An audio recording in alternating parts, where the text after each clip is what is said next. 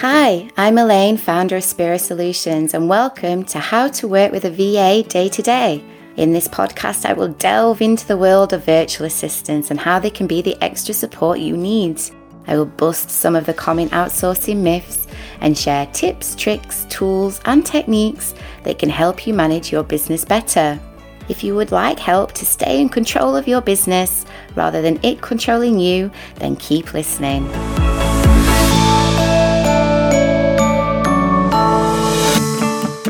Episode, I will be covering filing systems and why they are so important to ensure your business runs smoothly. I know the thought of filing systems can send many people glazy eyed, but stick with me on this one.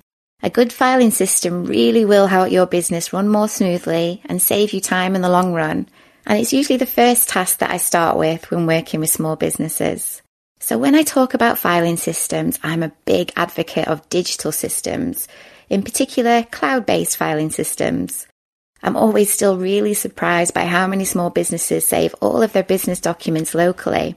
One of the main benefits of cloud based file sharing is that it allows multiple users to access, update, and add to the same file at the same time. With remote working on the rise, this makes it so easy for everyone involved in your business to access all the information they need. And it's an essential part of any business when setting up any virtual office.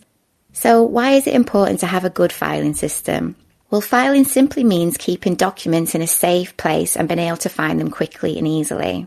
A good filing system is the central record keeping for any organisation. It helps you to be organised, compliant, systematic, efficient, and transparent.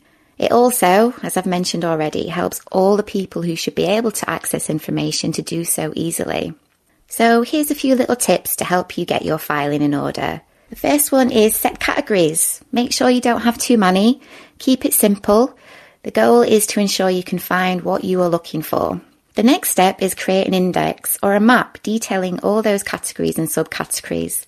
Be specific. The goal is to tell what's in the file without even having to open it. Files should be named consistently. They should be short and descriptive, avoiding special characters or spaces.